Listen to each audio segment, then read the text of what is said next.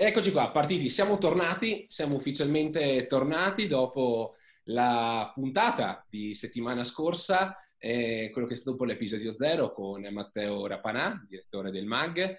E il direttore mi ha detto che potevo continuare, potevo continuare in questo, in questo percorso, in ogni maledetto museo live. E quindi benvenuti alla prima, ufficialmente alla prima puntata di ogni maledetto museo live. Ospite quest'oggi è il direttore o comunque il referente per i musei civici di Belluno, il dottor Dennis Stone, quale ringrazio. Grazie. Come stai Dennis? Bene, dai, compatibilmente con la situazione. Compatibilmente. Allora, co- come stai vivendo? Innanzitutto dove ti trovi? Dove, dove, dove ti, dove ti Io sei? sono, sono, sono, a Palazzo Fulcis, Mhm. quindi mm-hmm. diciamo continuiamo a presidiare le sedi espositive, naturalmente non siamo aperti al pubblico, quindi eh, continua l'attività di amministrativa, di ricerca per quanto possibile, anche se naturalmente non abbiamo più gli appuntamenti e nemmeno appunto l'attività verso il pubblico. Insomma.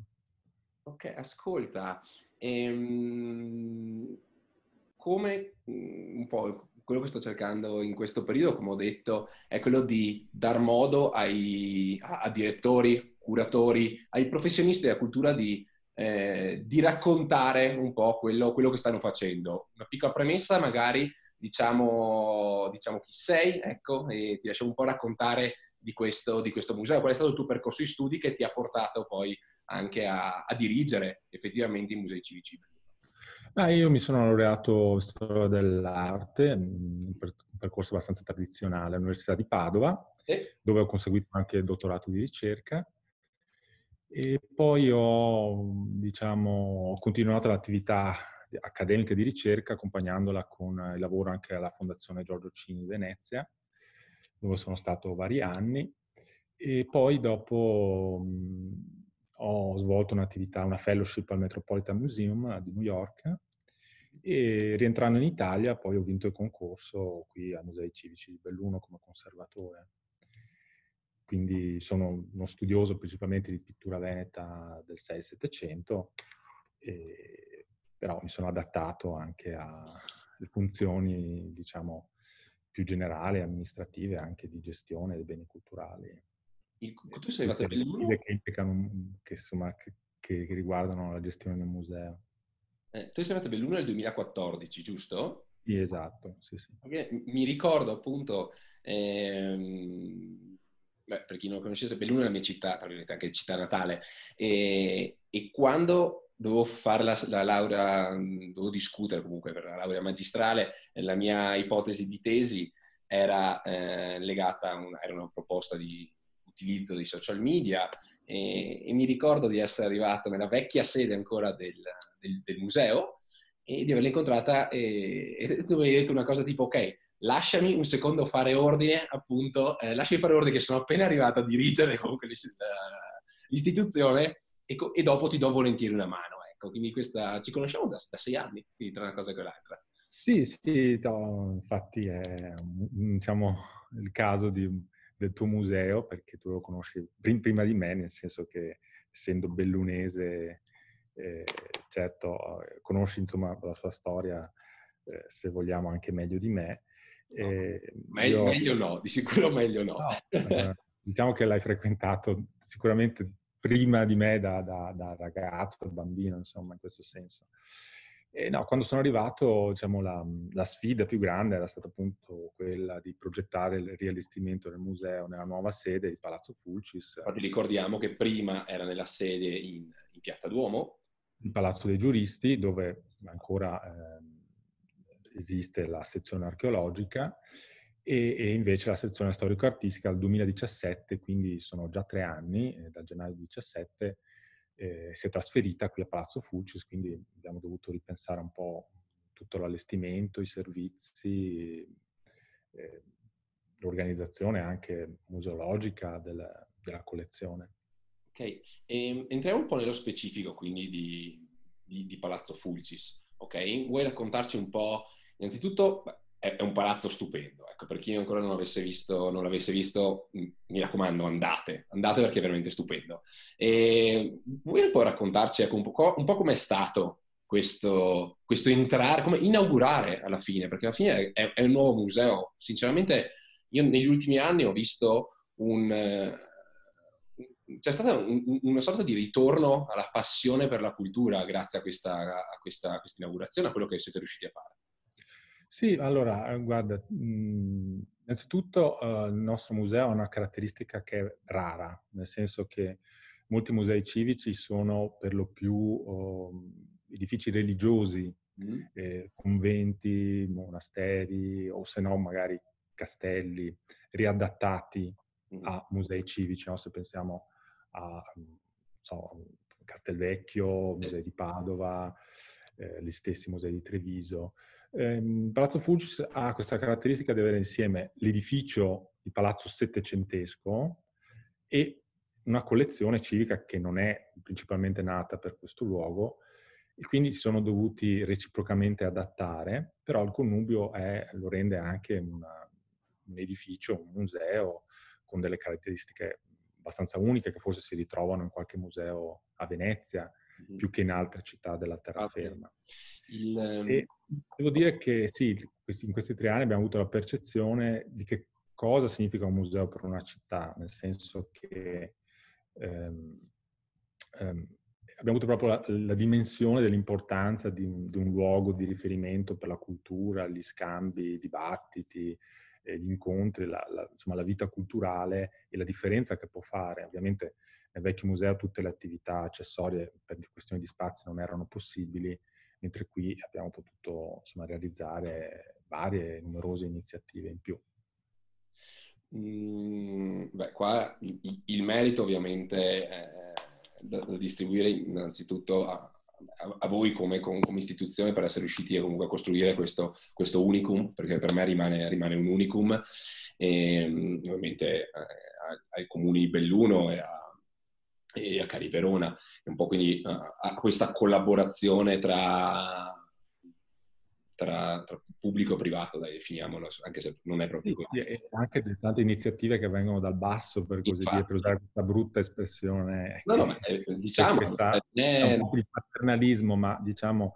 Eh, ovviamente le, le, risorse interne non sono moltissime, no? anche a livello di personale, eh, però eh, abbiamo avuto vari insomma, come dire, suggerimenti, anche ispirazioni, anche collaborazioni, a volte sollecitate, a volte richieste eh, direttamente, quindi insomma il ruolo di Fondazione Teatri, eh, il caso del cinema all'aperto con Fucis Open Air eh, insieme col Cinema Italia, mm-hmm. bellissimo. altre iniziative insomma, um, documentano il fatto che eh, da un lato ci si può rivolgere alla città e trovare mh, risposte, dall'altro che la città a volte essa stessa che si muove verso il museo e insomma è bello essere un punto di incontro in questo senso. E per, eh, che, che, collezioni ci sono in questo momento all'interno de, di Palazzo Fugis? Allora, come spesso accade nei musei civici, sono collezioni molto eterogenee, nate nel corso degli anni e secoli e eh, arricchitisi di volta in volta tramite donazioni e acquisti. Quindi andiamo sostanzialmente da materiale lapideo, iscrizioni che possono essere medievali, anche molto antiche, 1200 e, e da lì in poi, alla pinacoteca, la parte di scultura, la parte di, eh, anche di arredo che va ovviamente principalmente dal 300-400 fino ai primissimi del, del Novecento, con dei punti di, di, forza che sono dati anche dai grandi maestri che sono nati in questo territorio, particolarmente fortunato in questo senso, quindi i vari eh, Ippolito Caffi, Sebastiano e Marco Ricci, Andrea Brustolon, eh, per non dire di altri. Quindi una collezione che è molto votata al territorio, ma non solo, perché ad esempio la Pinacoteca Giampiccoli presenta, che è stato il primo fondo donato nel 1872, presenta anche varie opere che sono più in generale di arte veneta, italiana, eh, rinascimentale, ma eh, ecco, parlare di artisti bellunesi spesso vuol dire parlare anche di artisti di dimensione italiana, se non europea. Mm-hmm. E poi venne il coronavirus. Giusto. Eh, voi avevate cominciato, avevate già fatto dei progetti, immagino, per tutta la, la, programmazione, la programmazione, poi anche, anche estiva, e, e, poi all'improvviso arrivò eh, l'impatto, ovviamente, come su, in tutto il mondo, del, del coronavirus, al quale avete risposto con una bellissima iniziativa che io appena l'ho vista ho detto wow, cavolo, complimenti perché è stata alfabeto Fugis, appunto. Sì, beh, naturalmente questa situazione eh, di pandemia è terribile sotto tanti punti di vista e certamente eh, la chiusura eh, dei musei è solo una, una, una faccia di questa tragedia eh, che però insomma, avrà delle, delle ripercussioni insomma, sul mondo della cultura e più in genere di come ci si approccia mm-hmm. eh, ai musei. Naturalmente tanti progetti sono stati così accantonati, per fortuna non avevamo in corso o, o sul punto di aprire delle, delle, iniziative espositive che richiedessero ecco, prestiti anche importanti, insomma pensiamo ai, diciamo, ai drammi, tra virgolette, de, delle mostre di Raffaello o di Sfida al Barocco a Venaria o Tiziano a Londra che praticamente hanno inaugurato e hanno chiuso immediatamente, quindi non, non, non, le ha viste nessuno e forse non le vedrà nessuno se non ci saranno delle proroghe, o chi ha delle, eh, in questi mesi insomma, aveva programmato delle aperture. In questo senso siamo stati diciamo, più fortunati, nel senso che siamo eh, più agili e possiamo indirizzarci verso eh, progetti diciamo, di portata forse più ridotta, ma che potrebbero consentirci di ripartire a breve e viceversa, sì, abbiamo cercato, come tanti altri musei, di insomma, far arrivare le collezioni nelle case delle persone, eh, non con l'idea che diciamo, questo possa sostituire la visita, che trovo sempre diciamo, un po', eh, sì, assu- se vogliamo, assurdo o, eh, o esagerato, no? concepire il museo virtuale come un vero sostituto. Ma Ehm, da un lato come un, senso di, di educazione, di, di, di, vicinanza, e dall'altro anche con l'idea di suscitare un desiderio, no? che era quello che io avevo da studente quando leggevo il manuale, vedevo le foto delle opere e non vedevo l'ora di essere lì davanti eh, a loro, no? con un bisogno fisico. Eh, spero che anche questi video poi suscitino questo desiderio nel momento in cui finalmente riapriremo e, e, e ci sia un, un desiderio ecco, di, di, riprendere il contatto con la, la, normalità, con le nostre vite e anche con questa parte eh, del nostro patrimonio. Beh, ma, ma, proviamo un attimo a raccontarli, perché allora nei, nei commenti sotto sono, è, è, incollato il link, quindi potete andare a vedere direttamente e a, seguire, e a seguire il museo. Però se vuoi raccontarci un po' questo alfabeto Fulcis, di che cosa si tratta? Ah, molto brevemente abbiamo elaborato tre minuti, sostanzialmente una media di tre minuti di video, fatto anche in maniera un po' artigianale, ma quello che oh, quello che serve. E, ehm, scegliendo delle parole chiave legate all'alfabeto, quindi iniziando eh, dalla A di Alpago Novello, l'architetto del, del, del palazzo, eh, Valentino Alpago Novello, per poi insomma, scegliere altre parole chiave per raccontare insomma, un po' le collezioni, un po' eh, la storia eh, di questo edificio. E mi alterno io e in parte il nostro assessore Marco Perale, che pure è uno storico molto preparato, mm. e ehm, abbiamo anche coinvolto un tirocinante all'Università di Padova, Enrico Tonin, che ha dovuto interrompere naturalmente il suo tirocinio, ma ha proseguito, uh, per così dire, in remoto la collaborazione, quindi elaborando alcuni di questi testi. Quindi eh, abbiamo attuato una strategia anche di smart working. O Avete, guarda, hai detto bene una cosa, perché infatti mh, mm, non ho voluto interromperti, però mi è piaciuto tantissimo, eh, siete stati più agili da un certo punto di vista rispetto magari a grandi, grandi musei che avevano grossi, magari delle mostre più, più imponenti, ecco, non più importanti, più imponenti, e ah, siete riusciti a lavorare meglio, quindi il, un po' il pro, se vogliamo trovare anche dell'essere un, eh, magari una realtà più piccola rispetto ad altre, è anche questo, questa, eh, questo essere più leggeri, proprio essere una startup da un certo punto, un certo punto di vista. e, e essere riusciti comunque a imbastire perché eh, io, mm, come, come, come dicevo, eh, sono rimasto molto molto colpito da questo, da questo, alfabeto, da questo alfabeto Fulcis e lo, seguo, e lo seguo costantemente, quindi fatelo, mi raccomando, andate, seguitelo perché è un... Eh, a che lettera siamo, eh, siamo arrivati? Beh, stiamo in via, via di conclusione oramai. Siamo arrivati, perché... siamo arrivati alla lettera P. Eh sì. Porta, e quindi penso che se come temo questo, questa chiusura proseguirà dovremo anche... Reinventarsi, passiamo ai numeri. Cos'è che passiamo all'alfabeto? Non so. Sì, pensavamo, pensavamo, di passare ai numeri, una sorta di decalogo. Sì. Ecco, vedi, ecco, infatti, perfetto.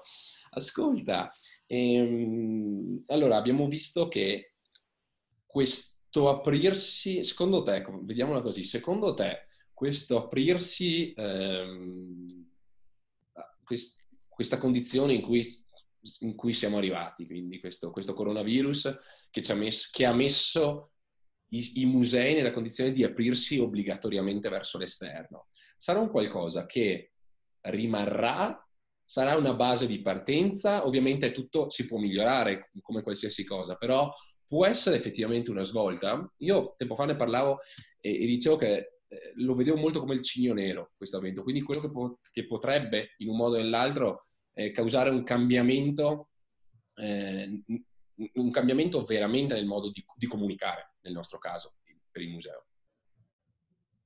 Ma eh, sai, ehm, indubbiamente può aver accelerato un, un, processo che era già in atto, voglio dire, sì. eh, chi, chi, aveva un'idea forte di museo mm, era già consapevole della necessità di, eh, insomma, di raggiungere il proprio pubblico reale, potenziale o anche eh, così mm digitale, nel senso che anche persone che probabilmente per ragioni così geografiche non sono magari interessate più direttamente a vivere quotidianamente il museo, ecco, chi aveva quest'idea di museo era già consapevole di questo. Noi, peraltro, insomma, abbiamo già attivato i nostri canali, tre canali social, insomma, Instagram, Facebook, Twitter, raggiungiamo circa 10-11 mila persone, insomma. E quindi ehm, c'era già questa consapevolezza. Indubbiamente eh, questa situazione ha accelerato anche per molte altre realtà questa, questo bisogno insomma, di essere parte della, eh, del dibattito, parte della, della, comunità e di raggiungere insomma, il proprio pubblico là dove si trova. Mm-hmm. Eh, se questa possa essere diciamo, una, una trasformazione di lunga durata, eh, solo, il tempo, solo il tempo lo dirà.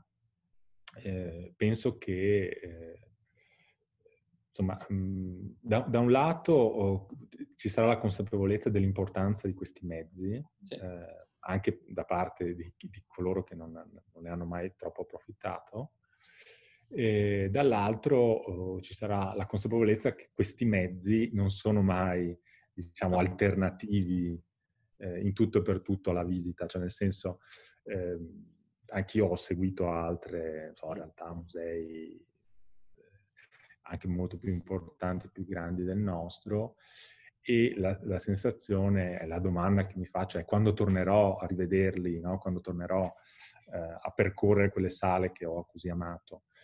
quindi in un certo senso mh, sarà anche l'occasione per per capire che nulla ci è dato per scontato, insomma, sia nella nostra vita sia nella nostra così, esperienza e insomma sarà anche l'occasione per, tra le altre cose, amare ancora di più queste, questi patrimoni. Mm, concordo, concordo, pienamente, infatti eh, eh, ne, ne, parlavamo appunto, come, come, come, ti ho anticipato un po' anche settimana scorsa con lo stesso, con lo stesso Matteo Rapanà del MAG, ehm, opinione comune è quella appunto di riuscire a garantire una, una, una fruizione anticipata ok, online, ma che per forza di cose debba, conclu- deve, debba concludersi per, per, i visitatori offline, per riuscire a, ad immergersi veramente in quello che magari ha visto online, di quello che ha studiato. Un esempio che ho, che ho, che ho portato io è stato in merito alla mia visita, la mia visita in Egitto.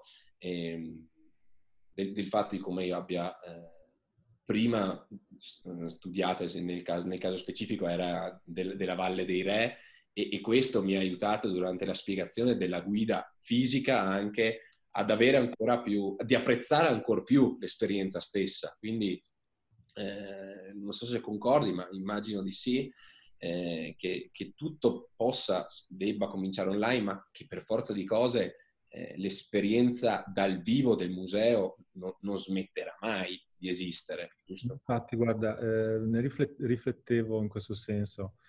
Ehm, c'era, c'è anche questa, questo libro recentemente tradotto da Sellerio, Pezzi da museo, con questa introduzione Nick Serota, l'ex direttore della Tate Gallery, che citava appunto il fatto che non smetteremo mai, cioè la caratteristica del museo è proprio creare questa connessione diretta con gli oggetti, sì. no? Eh, questo, questo, rapporto intimo che si crea tra visitatore e l'oggetto, no? quasi senza mediazione. Quindi questo, questo, non mancherà mai, cioè questo che rende la forza dei, dei musei che esistono e resisteranno nel tempo eh, rispetto ad altri che magari hanno così contenuti più, eh, come dire, aleatori. Eh. quello che mh, dici giustamente eh, è che il digitale dimostra la sua forza nell'apprendimento, cioè ehm, questi mezzi video, ma anche magari applicazioni o altri sistemi digitali, eh, devono essere sicuramente migliorati, implementati, comunque ehm, usufruiti dalle istituzioni proprio nell'ottica di migliorare un apprendimento sia prima della, della visita sia durante la stessa. In questo senso eh, questo facilita poi dopo e rafforza anche l'incontro che che si ha no? Con, con, con, l'opera d'arte, Opera. che è un aspetto quasi emotivo, se vuoi, talvolta anche irrazionale, che, che, che elude questi aspetti no? di, di, conoscenza, però eh, la conoscenza invece può rafforzare eh, poi questa, questa, esperienza diretta.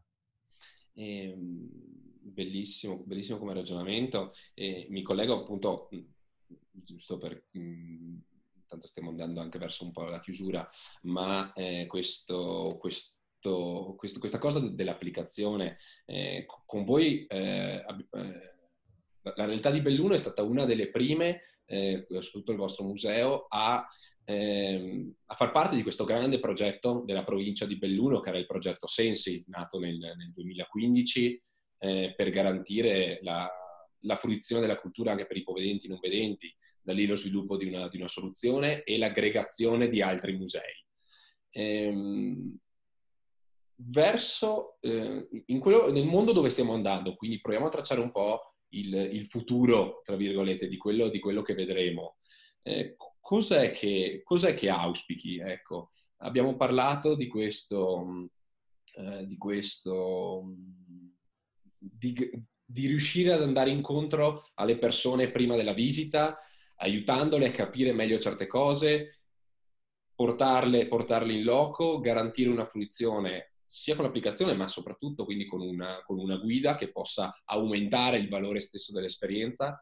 Cosa che auspichi adesso per, per, il prossimo futuro? Se tu potessi avere, non dico la bacchetta magica per cambiare le cose, perché ovviamente nessuno ce l'ha, ehm, però quali potrebbero essere le cose? Due cose molto banali, se vogliamo, ma eh, insomma che potrebbe dirti chiunque tra i miei colleghi. Ma, eh, uno da un lato che eh, sì, diciamo, noi eh, come curatori e più in generale come pubblico si riesca a mh, suscitare eh, veramente l'interesse e, e, la curiosità eh, come cittadini mm. di chi ci segue, dei potenziali eh, visitatori. Eh, nel, nel, senso, una, mh, se vogliamo, sta, stabilire l'importanza ehm, del patrimonio come una riscoperta continua, a, a, a discapito, se vuoi, delle, dei momenti effimeri, eh, magari di, di, mostre anche mm importanti o a volte meno importanti, però limitate eh, nel tempo. Quindi mh, far sì che eh, diciamo, il visitatore non sia interessato solo a, a, quello che conosce, ma viva il museo proprio come un'esperienza di conoscenza. È un po' insomma, uno spiccio da mondo ideale, però eh, vediamo che molto spesso le dinamiche della visita sono quelle un po' del vado a vedere quello che già conosco per altre vie, altri mezzi di comunicazione, per quello che conosco dalla TV, ecco, cose di questo tipo, no? Eh, o quei soliti nomi. E viceversa poi che eh, ci sia anche la voglia di investire sul, sulle persone che lavorano in questi musei. Cioè, mh, noi facciamo anche a livello così generale o dei grandi discorsi che si sentono, no? si fanno tanti grandi discorsi sulla, eh, sui musei anglosassoni, musei stranieri che sono molto più attrezzati, molto più, eh, come dire, intelligenti e anche leggeri, se volete, rispetto alla cultura tradizionale italiana, ma sono anche musei che valorizzano professionalità molto diverse. Quindi eh, ci sono i dipartimenti di comunicazione, ci sono i dipartimenti di, di didattica, ci sono i dipartimenti eh, di restauro, quindi eh, non si può pensare di esaurire le tante attività di un museo, eh, insomma, con pochissimo personale, bisogna pensare e guardare eh, alle tante professionalità che stanno nascendo e che ci sono già presenti, ma che eh, spesso si traducono in forma di collaborazione eh, temporanea, magari legata a dei progetti, e invece stabilizzare ecco, questi, queste persone, queste figure, consente di progettare più a lunga scadenza ed è quello che forse manca, cioè una progettualità eh, un po' a medio o lungo periodo. Anche perché eh, a, a, breve, adesso diciamo a breve perché non, anzi non possiamo nemmeno dire a breve, però in, a Belluno verrà inaugurato un ulteriore museo. Sì, in questo senso registriamo positivamente un altro investimento. Giusto per parlare, giusto per non mettere ulteriore a proposito di sapere. Dopo, sì, dopo Palazzo Fulcis l'obiettivo è inaugurare anche eh, la nuova sede, eh, Palazzo Bembo, con il museo archeologico. Quindi il museo archeologico che adesso si trova ehm, ancora a Palazzo dei Giuristi eh, con la vecchia, vecchio allestimento, dovrà ecco, trasferirsi con nuovi anche pezzi, poi raccogliendo il materiale che è un po' eh, deposito presso la sovrintendenza, presso l'auditorium, ecco, in un museo archeologico più grande, più articolato e moderno. Mamma, bello. Ehm, e il, un palazzo, palazzo, pazzesco anche quello di Bembo. Ecco, la fortuna, eh, merito di quello che state facendo è anche, eh, è anche dato da questo contesto. Due palazzi che sono veramente stupendi, quindi sia, sia il Fulcis che il Bembo, eh, visto anche il Bembo ultimamente dall'interno, è un qualcosa che toglie, toglie il fiato. Ehm, per, per, concludere, eh, non, non, vorrei fare una domanda, del, però nel senso, ne hai già parlato anche un po', eh, ne hai già parlato anche, anche un po' te di queste, di queste competenze, ecco, eh, che molte volte non si ha la possibilità di... Eh, mi collego quindi a, a una domanda che mi è stata fatta su, su Facebook ultimamente, che mh, parlando dell'online eh, diceva sì, ok, i musei sono arrivati tardi, sono arrivati con 15 anni di ritardo. E io ho posto, eh, ho posto un, un'altra domanda a questa persona, ovvero gli ho detto, ok, ma per colpa di chi? Ok, perché? Perché mi sembra che ad oggi eh, sia dato molto da, dallo spirito di inventiva, inventiva comunque di, di voglia di portare il museo online eh, più dall'interno, okay? più da, da, dalle persone all'interno che magari più che da aiuti dall'esterno, quindi dallo, dall'esterno che abbiamo dallo Stato stesso. Concordi o, o meno? No, è un discorso complesso e Infatti, So che si arriva in chiusura, però... No, diciamo che è difficile generalizzare perché eh, c'è molto caso per caso. Mm. Direi che eh, fino a qualche anno fa, mh, diciamo che a livello statale non c'era proprio la cultura. Mm. C'erano musei importantissimi senza sito, con dei siti abborracciati, eh, semplificati. E mhmm, c'è stata per molto tempo la, chi- la chiusura anche sull'idea dell'immagine, della diffusione dell'immagine, quindi l'opera d'arte con i, i suoi diritti, che non deve essere divulgata, non deve essere eh, così ceduta no, liberamente, mentre all'estero sono, molto, sono, arrivati molto prima in, que, in, questo senso a capire che più un'opera è nota, più un'opera circola, più diventa così un, un tesoro che viaggia, non un ambasciatore che viaggia della propria istituzione. Eh, però mi sembra che le cose stiano, siano cambiate, in parte con, con, la riforma per quanto riguarda eh, i musei statali, in parte con eh, le iniziative anche di una generazione più giovane, perché è inutile nascondere che diciamo, certe resistenze erano anche parte di una mentalità un po' insomma, ancorata magari a vecchi, a vecchi schemi.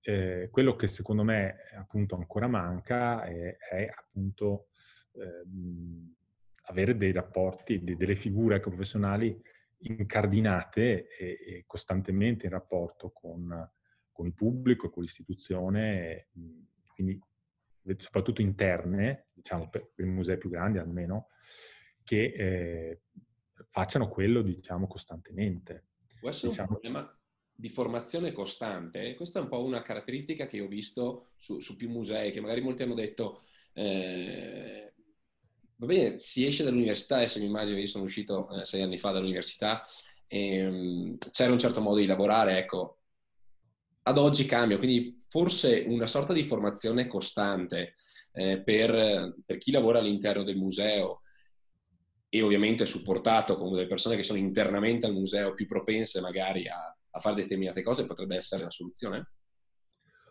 Ma eh, sì, senza dubbio, mm, senza dubbio questo è sempre importante. Avere un aggiornamento, dai. Una, una continuità la continuità. Però mm, tu, tu, stesso penso conosca già delle persone che sono già formate, io stesso ne conosco di persone formate che magari hanno anche la doppia competenza, insomma, che nascono storici dell'arte o archeologi e poi però si sono diciamo, specializzati certo. nella comunicazione o nella didattica, che pure è molto importante, deve, deve accompagnarsi a questo. E, però mh, magari sì, lavorano per società o lavorano per... Eh, sì, su progetti, no? Sempre Però, esterne, quindi c'è necessità di portarle all'interno, ovviamente. Sì, sì, c'è, non c'è quella, magari quella continuità che permette di guardare avanti al futuro eh, in una maniera un po' più, un po', più a lungo termine, ecco. Va bene. Allora, Denis, grazie, grazie per la chiacchierata. E, Beh, ribadiamo intanto, ok? Seguite intanto Alfabeto Fulcis, mi raccomando, trovate nei commenti, c'è il, c'è il link per, poterlo, per, per poter seguire, seguire, il museo, però mi raccomando che qui il, l'auspicio che io continuo ad avere, ad avere e, e, quello che chiedo comunque, mi raccomando, dopo andate, andate al museo una volta terminata questa, terminato questo, questo coronavirus, è terminata quest, mm, questa, questa, epidemia che ci sta tenendo in casa. E ti ringrazio veramente Dennis e anche, anche da io sto facendo questo, questo, questa richiesta a tutti, mi aspetto un invito per venirti di nuovo a trovare. Beh, volentieri, aspetto te Michele, ovviamente aspetto... Si è fermato. Secondo Dennis, in chiusura ci siamo fermati. Ok. Si è bloccato tutto. Ci vediamo allora settimana prossima, mi raccomando, puntuali. Stessa ora, 20.30. Enjoy!